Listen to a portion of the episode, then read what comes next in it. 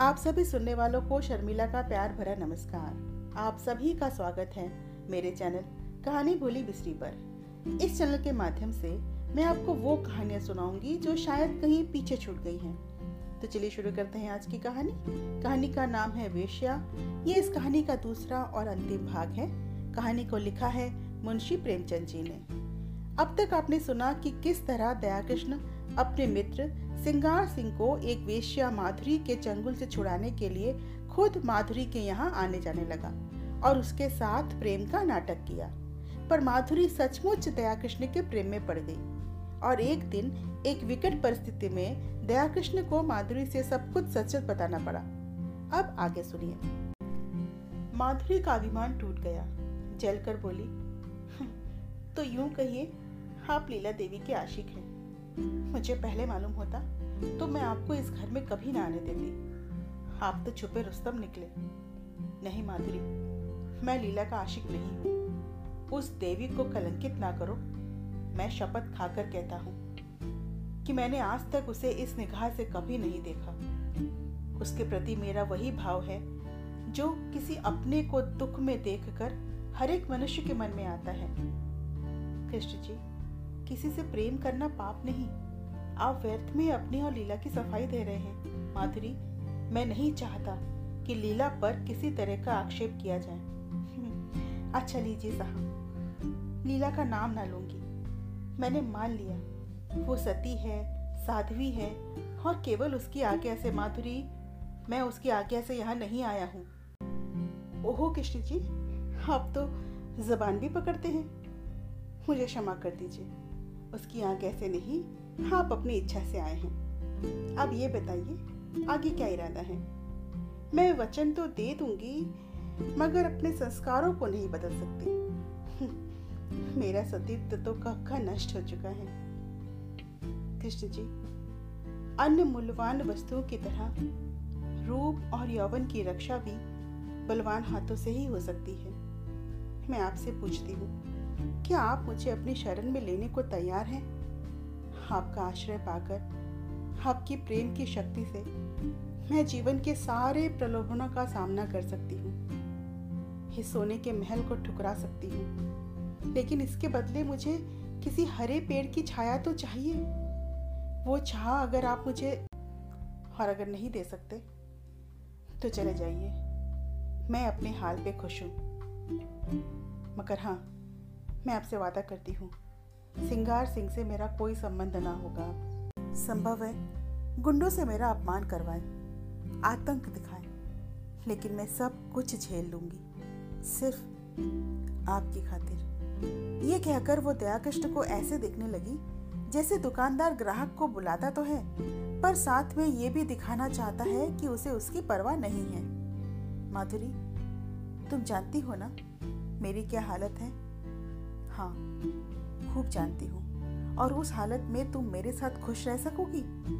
आप ऐसे प्रश्न क्यों करते हैं कृष्ण जी? मुझे दुख होता है। मुझे भ्रम हुआ था कि आप मुझे जान गए हैं। आपने मुझे समझ लिया है। पर अब मालूम हुआ कि मैं धोखे में थी। माधुरी वहाँ से उठकर जाने लगी। दया कृष्ण ने उसका हाथ पकड़ लिया और प्रार्थी भाव से बोला, तुम मेरे साथ अन्याय कर रही हो माधुरी। मैं सच कहता हूँ, ऐसी कोई बात नहीं है माधुरी, सच।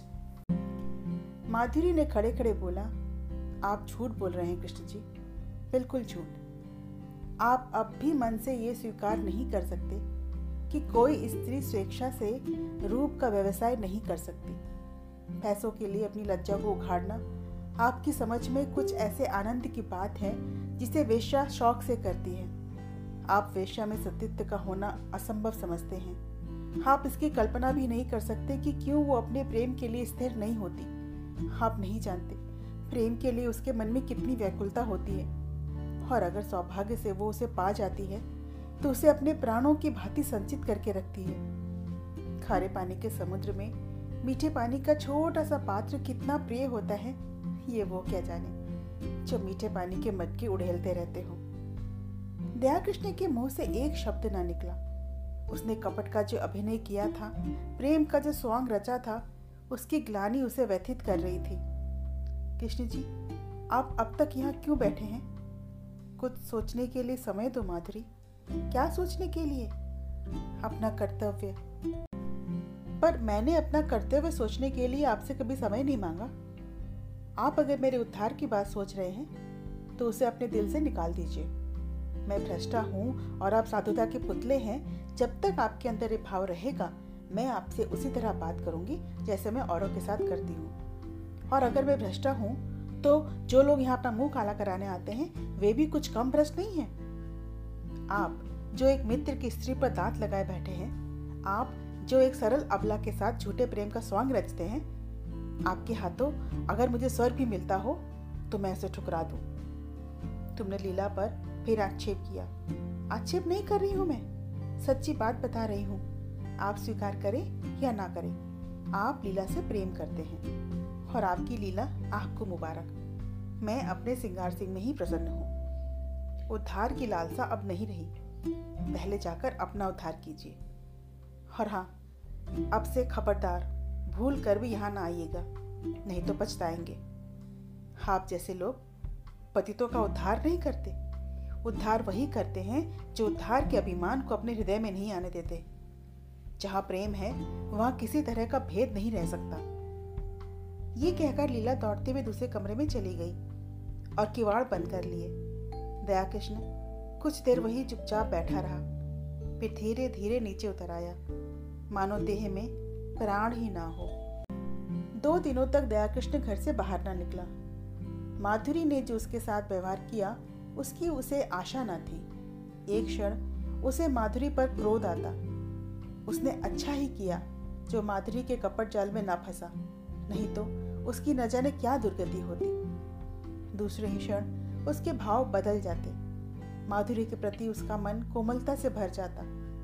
अपनी अनुदारता पर, अपनी संकीर्णता पर पछताता। माना समाज उसकी निंदा करता है। ये भी मान लिया कि माधुरी सती भार्या ना होती। पर कम से कम सिंगार सिंह तो उसके पंजे से निकल जाता, लीला का जीवन तो सुखी हो जाता। सहसा किसी ने द्वार खटखटाया उसने द्वार खोला तो देखा सिंगार खड़ा है। बाल बिखरे हुए हैं अस्त व्यस्त दया बोला, अरे यार, क्यों दौड़ा दौड़ा चला आ रहा है? मुझे क्यों नहीं बुलाया? माधुरी, कहाँ है दया? अवश्य, तेरे घर पे होगी। यहाँ क्यों होने लगी वो? अपने घर पे होगी? और फिर मुझे क्या खबर? मेरे घर क्यों आने लगी? बहाने मत बना दया। समझा? मैं तेरा खून पी जाऊँगा। ठीक ठीक बता। वो कहाँ गई? मैं कुछ नहीं जानता यार। सच कहता हूँ, दो दिनों से मैं खुद घर से बाहर नहीं निकला। पता नहीं कहाँ चली गई। रात को मैं उसके पास था। सवेरे मुझे ये पत्र मिला। मैं उसी वक्त दौड़ता हुआ उसके घर गया। पर वहाँ उसका कोई अता पता नहीं था। नौकरों ने बस इतना बताया कि वो तांगे पर बैठकर कहीं चली गई। कहाँ गई? ये कोई नहीं जानता। मुझे शक हुआ कि वो तेरे पास आई होगी। और जब तक मैं तेरे घर की तलाशी ना ले लूँ, मुझे चैन ना आएगा। उसने मकान का कोना कोना देखा। अलमारी के अंदर, अलमारी के पीछे तकत के नीचे। तब निराश होकर बोला, बड़ी बेवफा और मक्कार औरत है। पढ़ इस खत को। दोनों फर्श पर बैठ गए। दया कृष्ण ने खत पढ़ना शुरू किया। सरदार साहब मैं कुछ दिनों के लिए यहाँ से जा रही हूँ। कब लौटूँगी पता नहीं। कहाँ जा रही हूँ ये भी नहीं जानती। जा इसलिए रही हूँ कि इस बेशर्मी और बेहाई की ज़िंदगी से मुझे घिन हो रही है। और घिन हो रही है उन लंपटों से जिनके विलास का मैं खिलौना थी। और जिसमें तुम मुख्य हो। तुम महीनों से मुझ पर सोने और रेशम की वर्षा करते रहे। मगर मैं तुमसे पूछती हूँ, उससे लाख गुने सोने और दस लाख बुने रेशम पर भी तुम अपनी बहन या स्त्री को इस सौदे के बाज़ार में बैठने दोगे? कभी नहीं। उन देवियों में कोई ऐसी वस्तु है जिसे तुम संसार भर की दौलत से भी मूल्यवान समझते हो। लेकिन जब तुम शराब के नशे में चूर अपने एक एक अंग में काम का उन्माद भरे आते हो तो तुम्हें कभी ध्यान भी नहीं आता कि तुम उसी अमूल्य वस्तु को किस निर्दयता के साथ पैरों तले कुचल रहे हो। ये उन गीदड़ों और गिद्धों की मनोवृत्ति है, जो किसी लाश को देखकर चारों ओर जमा हो जाते हैं और उसे नोच नोच कर खाते हैं। स्त्री अपना बस रहते हुए कभी पैसों के लिए अपने आप को समर्पित नहीं करती। और यदि वो ऐसा करती है तो समझ लो उसके लिए और कोई आधार या कोई आश्रय नहीं है। और पुरुष इतना निर्दयी है कि उसकी दुरावस्था में अपनी वासना को तृप्त करता है। और इसके साथ इतना निर्दयी कि उसके माथे पर पतिता का कलंक लगाकर उसे उसी दुरावस्था में मरते हुए देखना चाहता है। ये वो नारी है जिसे तुम मंदिर में नहीं आने देते। क्यों? क्या उसके स्पर्श से मंदिर की प्रतिमा भ्रष्ट हो जाएगी? हम असहाय हैं, लेकिन सहसा सिंगार सिंह ने उसके हाथ से पत्र को छीन लिया और जेब में रखता हुआ बोला, क्यों यार? क्या इतने गौर से पढ़ रहा है? कोई नई बात लिखी है क्या? सब कुछ वही लिखा है जो तूने सिखाया है। यही करने तो जाता था तू वहाँ। तुझे मुझसे कोई जलन है क्या? मैंने तेरा क्या बुरा किया है? यार, साल भर मैंने उस पर हज़ारों रुपए फूक दिए। घर की कीमती चीज़ें उसके कदमों पर रख दी। और आज उसका इतना साहस हो गया कि वो हमारी कुल देवियों से अपनी बराबरी करे। ये सब कुछ तेरा प्रसाद है। सौ चूहे खाकर बिल्ली हज को चली। यार, कितनी बेवफा जात है ये। इनको गोली मार देना चाहिए।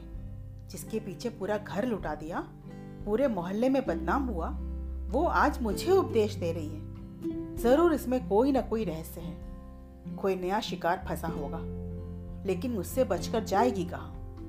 ढूंढ ना निकाला तो मेरा नाम भी सिंगार सिंह नहीं। कम बखत कैसी प्रेम की बातें करती थी? मुझ पर तो घड़ो नशा चढ़ जाता था। बस, अब ज़रूर कोई नया शिकार फंसाया होगा इसने। ये बात सच ना हो तो मैं अपनी मूछे मुड़वा लू। दया कृष्ण उसके सफाद चट चेहरे की ओर देखकर मुस्कुराया और बोला, यार, तेरी मूछे तो पहले ही मुड़ चुकी है। इस हल्के से विनोद ने सिंगार सिंह के घाव पर जैसे मरहम रख दिया। उसे वो बेसरो सामान घर फटा फर्श टूटी फूटी चीज़ें देखकर दया कृष्ण पर दया आ गई। उसकी चोट ठंडी पड़ने लगी। जब आग ही ठंडी हो गई तो धुआँ कहाँ से आता? उसने पूछा सच कहना यार, तेरे से भी कभी प्रेम की बातें करती थी? मुझसे? मैं तो बस उसकी सूरत देखने जाता था। दया, सूरत देखकर दिल पर काबू तो न रहता होगा। अब भाई ये अपनी अपनी रुचि है। यार दया, उसे देखते ही मेरे कलेजे पर तो छुरी चल जाती थी। पर मेरे कलेजे पर कभी छुरी नहीं चली। यही इच्छा होती कि उसके पैरों पर गिर पड़ूं। इसी शायरी ने, इसी शायरी ने तो ये अनर्थ किया। अरे तुझ जैसे को तो किसी गवार से शादी करनी चाहिए। चले थे वेशा से प्रेम करने। मगर है बेवफा, मक्कार सिंगार तूने उससे वफा की आशा की, मुझे तो यही अफसोस है। यार, तेरे पास तो दिल ही नहीं है। पर यार, उसने पत्र में बातें सच्ची लिखी हैं। चाहे कोई माने या ना माने। सौंदर्य को बाजारू चीज़ समझना कोई अच्छी बात नहीं है।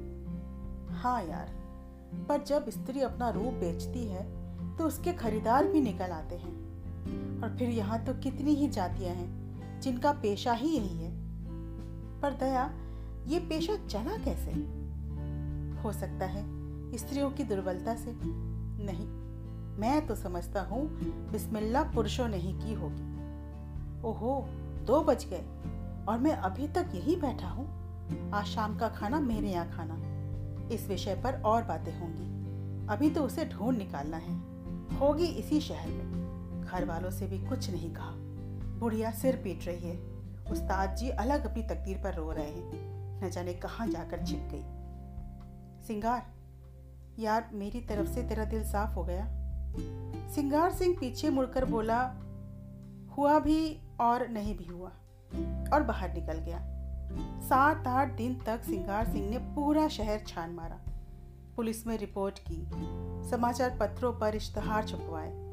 आदमी दौड़ाए, लेकिन माधुरी का कहीं कोई सुराग न मिला।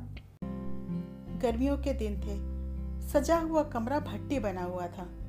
सिंगार सिंह भीतर वाले कमरे में बैठा पैक पे पैक चढ़ा रहा था, पर अंदर की आग शांत न होती थी। माधुरी की बेवफाई ने उसके आमोदी हृदय को इतना आहत कर दिया था कि अब उसे अपना जीवन ही बेकार मालूम होता था। माधुरी उसके जीवन की सबसे सत्य वस्तु थी और सुंदर भी। उसके जीवन की सभी रेखाएँ इसी बिंदु पर आकर जम जाती थी। अब जब माधुरी ने छल किया तो किसी और से क्या आशा की जाए? अब इस जीवन में रखा ही क्या है? लीला कई दिनों से महफिल में सन्नाटा देखकर चकित हो रही थी। उसने पिछले कई महीनों से घर के किसी विषय पर बोलना छोड़ दिया था। बाहर से जो आदेश मिलता, उसे बिना कुछ कहे सुने पूरा करना ही उसके जीवन का क्रम था। ना ही उसका किसी शौक से वास्ता था और न ही सिंगार से। मगर इस कई दिनों के सन्नाटे ने उसके उदास मन को भी चिंतित कर दिया था। चाहती थी कि कुछ पूछे, लेकिन कैसे पूछे? मान जो टूट जाता। पर मान किस बात का? मान तो तब करे जब कोई उसकी बात पूछे, नारी का मान अपमान से क्या प्रयोजन? उसने धीरे से कमरे का पर्दा उठाया और अंदर झांका। देखा सिंगार सिंह सोफे पर चुपचाप लेटा हुआ है। जैसे कोई पंछी साँझ के सन्नाटे में परों में मुँह छुपाए बैठा हुआ हो। समीप जाकर बोली, क्यों जी? कई दिनों से सरकार की महफिल में सन्नाटा है। तबीयत तो अच्छी है ना? लीला, तुम अपने मायके क्यों नहीं चली जाती? आपकी जो आज्ञा, सरदार जी। पर यह मेरे प्रश्न का उत्तर नहीं है। कोई बात नहीं है लीला। मैं अच्छा हूँ। ऐसे बेहायों को तो मौत भी नहीं आती। अब इस जीवन से जी भर गया है। कुछ दिनों के लिए बाहर जाना चाहता हूँ। तुम अपने घर चली जाओ तो मैं निश्चिंत हो जाऊँ। शुक्र है, आपको इतनी चिंता तो है। अपने साथ जो कुछ ले जाना चाहती हो, ले जाओ। सरदार जी मैंने इस घर की चीज़ों को अपना समझना छोड़ दिया है। लीला, मैं नाराज़ होकर नहीं कह रहा हूँ। न जाने कब लौटू। तुम अकेले यहाँ कैसे रहोगी? कई महीनों बाद लीला ने अपनी पति की आँखों में स्नेह की झलक देखी और बोली सरदार जी, मेरा विवाह इस घर की संपत्ति से नहीं हुआ है। आपके साथ हुआ है। जहाँ आप रहेंगे, मैं भी वहीं रहूँगी। लीला मेरे साथ अब तक तुम्हें रोना ही पड़ा है। लीला ने देखा सिंगार की आँखों में आँसू की एक बूंद नीले आकाश में चंद्रमा की तरह गिरने गिरने को हो रहा है। उसका मन पुलकित हो उठा। उसने बिल्कुल पास जाकर अपने आंचल को उसके हाथों में देकर बोली, मैं तो आपकी हूँ। हंसाएँगे तो हंसूँगी, रुलाएँगे तो रोऊँगी, रखेंगे तो रहूँगी, और अगर निकाल देंगे तो भी रहूँगी। मेरा घर, मेरा धर्म आप हैं। अच्छी हूँ तो आपकी हूँ, बुरी हूँ तो भी आपकी हूँ। और दूसरे ही क्षण, सिंगार के विशाल सीने पर उसका सिर रखा हुआ था। दोनों के मुख पर हर्ष की लाली थी। आँखों में हर्ष के आँसू थे। और मन में एक ऐसा तूफ़ान था जो उन्हें न जाने कहाँ कहाँ उड़ाए ले जा रहा था। एक क्षण बाद सिंगार ने कहा तुमने कुछ सुना है? माधुरी भाग गई है और वो पागल दया उसकी खोज में निकला है। क्या कहा आपने? दया कृष्ण? हाँ जी, जिस दिन वो भागी, उसके दूसरे दिन वो भी कहीं चल दिया। पर सरदार साहब, वो तो ऐसा नहीं था। और फिर माधुरी भागी ही क्यों? सुना है दोनों में प्रेम हो गया था। माधुरी उसके साथ रहना चाहती थी, पर दया राज़ी ना हुआ। लीला ने लंबी सांस ली। दया कृष्ण के वो शब्द उसे याद आ गए, जो उसने कई महीनों पहले गए थे। दया कृष्ण की वो याचना वाली आँखें उसके मन को मसोने लगी। सहसा किसी ने बड़े ज़ोर से दरवाज़ा खोला और धड़धड़ाता हुआ भीतर वाले कमरे के द्वार पर आकर खड़ा हो गया। सिंगार सिंह ने चकित होकर कहा, अरे दया, ये ये तेरी क्या हालत हो गई है? तू किधर से आ रहा है? दया कृष्ण की आँखें लाल थी। सिर और मुँह पर गर्द जमी हुई थी। चेहरे पर घबराहट, जैसे कोई दीवाना पागल हो। उसने चिल्लाकर कहा, सुना तुम लोगों ने, सुना? माधुरी अब इस संसार में नहीं रही, माधुरी अब इस संसार में नहीं रही। और दोनों हाथों से सिर पीट पीट कर रोने लगा। मानव हृदय और प्राण को आँखों से बहा देगा।